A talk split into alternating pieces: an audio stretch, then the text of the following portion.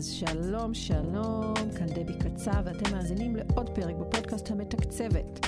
תוכנית שבה אני מסבירה בשפה מובנת עניינים שונים הנוגעים לכיס הפרטי שלנו, נותנת טיפים והמלצות, וגם מביעה את הדעות שלי לפעמים, הכל במטרה לעזור בניהול חיים מאורגנים וטובים יותר מבחינה כלכלית.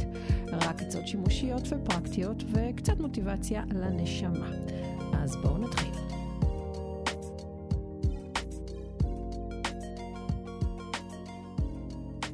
שלום שוב לכל המאזינים והמאזינות, אתם בפרק החדש של המתקצבת. היום אספתי מספר סיפורים קצרצריים מעולם התקציב והניהול הכלכלי האישי, דברים שקרו ממש בחודש, בחודשים האחרונים, בתקופה האחרונה ללקוחות שלי ואפילו לי עצמי, והחלטתי לספר עליהם ממש בקצרה, למרות שכל נושא הוא עולם ומלואו, בתקווה שתלמדו מהם ושהם ישמשו אתכם. אז פרק קצר וחמוד, בואו נתחיל. הסיפור הראשון הוא על זוג מקסים בתחילת uh, גילאי ה-20 שלהם, ובמסגרת פגישה לבניית תקציב לחיים המשותפים שהם מתחילים עכשיו, עברנו גם על הזכויות הסוציאליות שלהם. גילינו בתדהמה וגם בצער שלבחור לא הפרישו לקרן פנסיה בעבודה הקודמת שלו, uh, שזו הייתה העבודה הראשונה בחייו כבוגר, כפי שהוא ממש היה בטוח שכן היה, שכן הופרש. ועכשיו, שהוא עזב את המקום, הוא לא מרגיש בנוח לדרוש זאת, אה, כי מדובר בעסק קטן של קרוב משפחה שלו, והוא לא מרגיש לא נעים. אני גם בטוחה שההימנעות של אותו בעל עסק מהפרשה לא הייתה בכוונה. אבל עדיין זה ממש חבל שכך בחר לעשות. ועכשיו במה אה, שנקרא קצת too late. ועכשיו שהוא לקראת תחילת עבודה אצל מעסיק חדש, אז אה, הלקוח הזה בחר אה, קרן פנסיה לעצמו, הודיע למעסיק. אני כמובן עזרתי לו לדאוג לכך שכל פרטי ההפקדות, כולל הפקדות לקרן השתלמות שהוא יקבל בעוד מספר חודשים, שהוא הצליח להשיג בעצם כחלק ממשא ומתן טוב שהוא עשה עם אותו מעסיק, הכל יהיה כתוב באופן מסודר בחוזה העסקה. לגבי הבת הזוג שלו, אז גם גילינו בתדהמה, משהו אחר, וגם בתדהמה, שלא שולם בגינה ביטוח לאומי בשנתיים האחרונות. עכשיו, בתקופה הזאת אה, חלק מהזמן היא לא עבדה, חלק היא עבדה בכל מיני עבודות on and off כאלה, והיא בכלל לא, לא הייתה מודעת לזה שהמעסיק אה, אמור אה, להפריש בגינה, שהיא הייתה אמורה להסיק, להפריש ולשלם לביטוח לאומי בתקופות שהיא לא עבדה.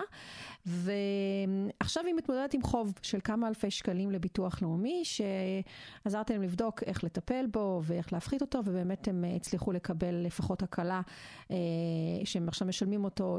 היא משלמת אותו בעצם בפריסה לכמה חודשים, לפחות בלי ריביות והצמדות.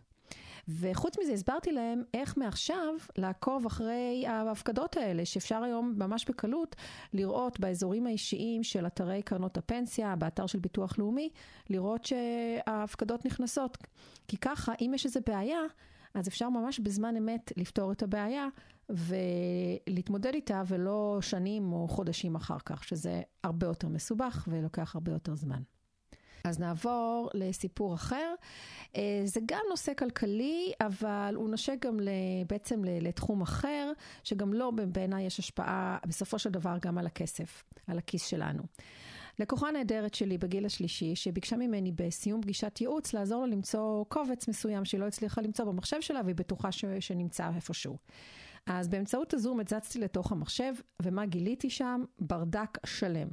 קבצים שחלק נשמרו ב Dropbox, חלק ב OneDrive, חלק במחשב עצמו, כאילו ב-C drive, חלק ב Google Drive, וחלק פשוט נשארו בתיקיית ההורדות, ה downloads, בנוסף לעותקים שתויגו באחת מהתיקיות האחרות, באחד מהעננים שמניתי או מקומות שמניתי.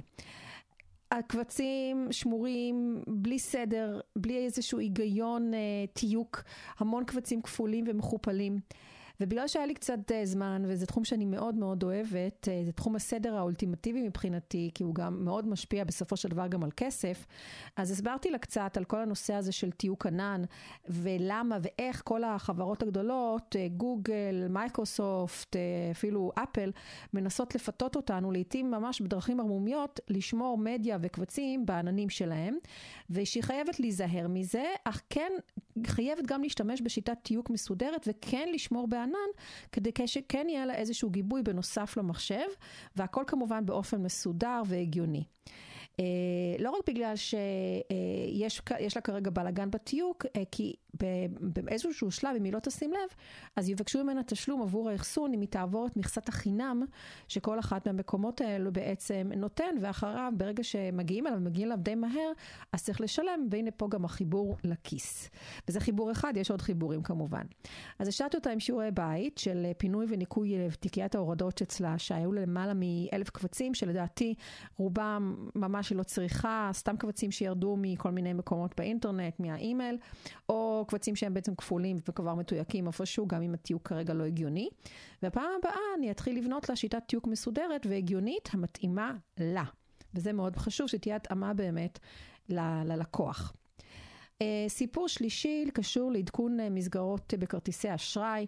בתחילת 2021 uh, הבנקים בישראל נדרשו על פי חוק לצמצם את מסגרות כרטיסי האשראי הבנקאיים של חלק מהלקוחות שלהם, אלה עם מסגרות של מעל 5,000 שקל, והם שלחו מכתבי הסבר לגבי כל זה לכל לקוח בדואר. אז אם קיבלתם מכתב כזה ועדיין לא פתחתם, או אם פתחתם ונבהלתם, אל תיבהלו. אם אתם פותחים אותו, כי פשוט תפתחו ותקראו אותו. אז למשל הבנק שלי הסביר שהמסגרת החדשה הותאמה לי לפי מאפייני השימוש הקיימים בכרטיס שלי, כך שלא אמורה בעצם להיות לי בעיה להמשיך להשתמש בו כרגיל. מה זה בעצם החוק הזה? זה נקרא החוק להגברת התחרות ולצמצום הריכוזיות בשוק הבנקאות. שבגין אותו חוק בעצם הופרדה לאומי קארד מבנק לאומי והפכה למקס, אתם מכירים את הפרסומות שלהם אני מניחה, וישראכרט נמכרה אה, על ידי בנק הפועלים, ושבגלל החוק הזה, או בזכותו, תלוי איך אתם מסתכלים על זה, כל הזמן מציעים לנו לעשות כרטיסי אשראי חוץ-בנקאיים. עכשיו, במכתב שהבנקים שולחים מצוינת המסגרת הנוכחית וגם המסגרת החדשה שתהיה, בעצם שהתחילה להיות אפקטיבית מינואר 21. אני מזכירה שמה זה מסגרת כרטיסי אשראי? זה בעצם הסכום המרבי בו ניתן להשתמש אה, לצורך ביצוע עסקאות באמצעות אותו כרטיס, כלומר היא כוללת גם סכומים שטרם נפרעו, שטרם חויבו מעסקאות שחילקתם לתשלומים.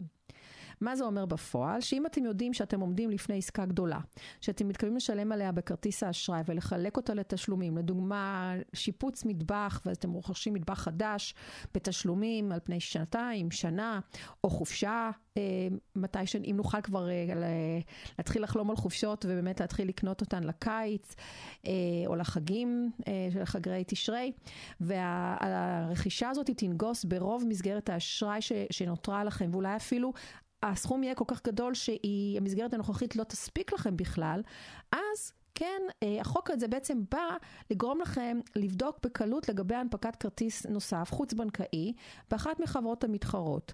כי כל הרעיון הוא שבדיוק בשביל זה חוקק החוק, שתהיה יותר תחרות, שתקבלו הצעה טובה יותר מחברות מתחרות. כמובן שאתם צריכים לבדוק את תנאי הכרטיס, לבקש פטור מדמי כרטיס, לפחות לשנה-שנתיים, לבדוק שאם יש הטבות בנקודות שזה מתאים לכם, בדיוק כמו שהם בודקים אתכם, כשהם בודקים בעצם לפני שנותנים לכם את ההצעה, דרך אה, דירוג האשראי שלכם, שגם על זה נדבר באיזשהו פרק עתידי. אוקיי, אז אה, עוד כמה דברים שקשורים גם לדיגיטל ופיננסים, לפרק הקצר והחמוד שלנו. אז אה, קודם כל לגבי אפליקציית PayBox, אה, שהוא בעצם, אה, שזה גם נושא שאני, אני עוד אמשיך לדבר עליו, כי כל התחום הזה של התשלומים הדיגיטליים, הארנקים הדיגיטליים, פשוט צובר תאוצה מטורפת בארץ השנה, וכבר היו הרבה שינויים, אבל תנו לדבר רגע על פייבוקס, כי זה משהו שכן שמתי לב אליו ולא הרבה אנשים יודעים, שזאת אפליקציה שמאוד חביבה עליי, ולקראת אמצע דצמבר פחות או יותר, אני שמתי לב שהם שמו שמו איזושהי, הוסיפו איזו שיטת הגנה חדשה, ולצערי לא כל כך הסבירו אותה, לא באפליקציה עצמה, לא בעמוד הפייסבוק או בקבוצת הפייסבוק שלהם. מה שקרה זה כשאני פתחתי את האפליקציה, פתאום התבקשתי להקליד את תעודת הזהות שלי, שזה בדרך כלל לא, לא קרה ולא קורה. אה, קצת התפלאתי, אבל אני סומכת עליהם, אז זרמתי, הקלדתי את, ה, את המספר. האפליקציה נפתחה, ראיתי את ההיסטוריית אה, תשלומים שלי, אבל אז כשניסיתי לבצע אה, העברת תשלום למישהו באמצעות כרטיס האשראי שלי, פתאום ראיתי ש... אפ, אין כרטיס אשראי, שאותו כרטיס שהיה שמור, אותו מספר, לא היה שם. הוא נעלם. ניסיתי להוסיף אותו, זה לא נתן לי.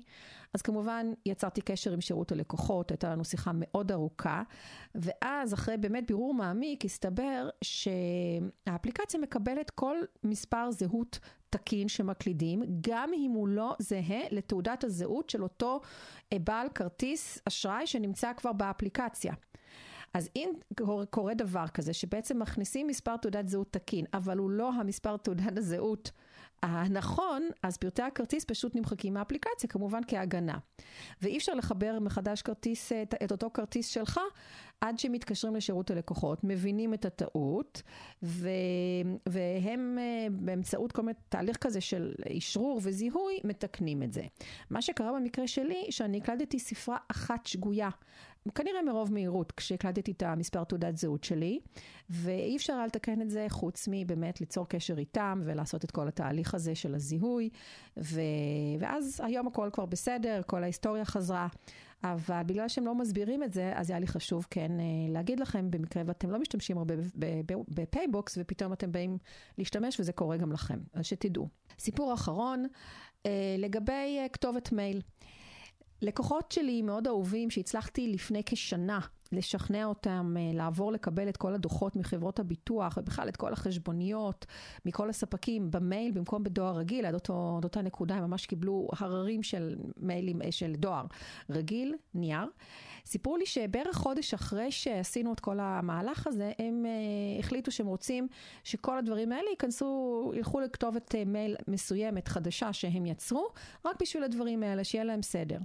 אז הם נכנסו לעדכון הפרטים באזור האישי של כל האתרים, שינו לכתובת מייל אחרת, לאותה כתובת מייל חדשה, וכל היה סבבה, והם אפילו ככה ממש היו ממש מסודרים, שמרו צילומי מסך של בקשות השינוי לכתובת המייל החדשה, קיבלו אישורים, הפנייה טופלה, ובאמת הכל, הכל זרם. אבל אחת מהחברות, חברת ביטוח מאוד מאוד גדולה, ממשיכה לשלוח להם לכתובת המייל הקודמת, ולא משנה כמה פעמים נכנסו לאזור האישי, לעדכון פרטים ותיקנו, הכל נראה שזה עומד אה, להשתנות, קיבלו את הפנייה.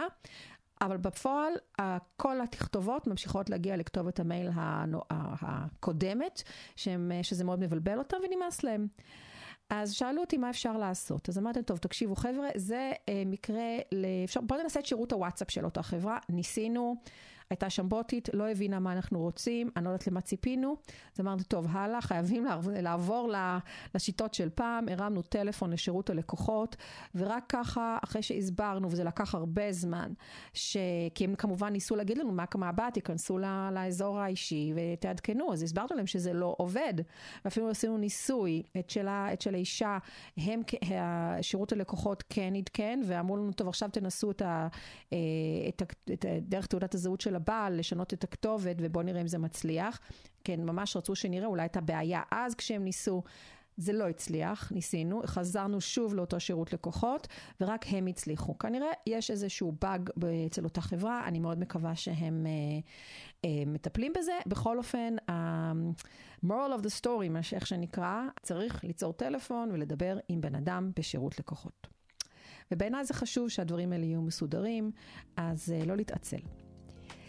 כמובן שכל הפגישות עליהן סיפרתי כאן נערכו בזום, אה, עוד בתקופה של הסגר, ואני כל הזמן ממשיכה לאסוף אנקדוטות נוספות לפרק עתידי כזה של אה, ביסים קטנים. ונותר לי רק להודות לכם על ההאזנה ולהזכיר שאם יש לכם שאלות או נושאים אחרים הקשורים לניהול תקציב שתרצו שאסביר בפודקאסט, אז מצורף פה בסיכום הפרק שאלון או אנונימי, אתם יכולים לרשום כל שם שבא לכם, לאו דווקא את השם האמיתי שלכם, את השאלה שלכם, אה, זה יגיע אליי ואני בטוחה שאחרים גם יוכלו ללמוד ממנה ואתם תקבלו מענה לסוגיה שמעניינת או מטרידה אתכם. כמובן שיש לי עוד נושאים כפי שציינתי במהלך הפרק וגם הם יופיעו בפרקים עתידיים. אז בינתיים, ביי ממני, ואני מקווה שתיישמו.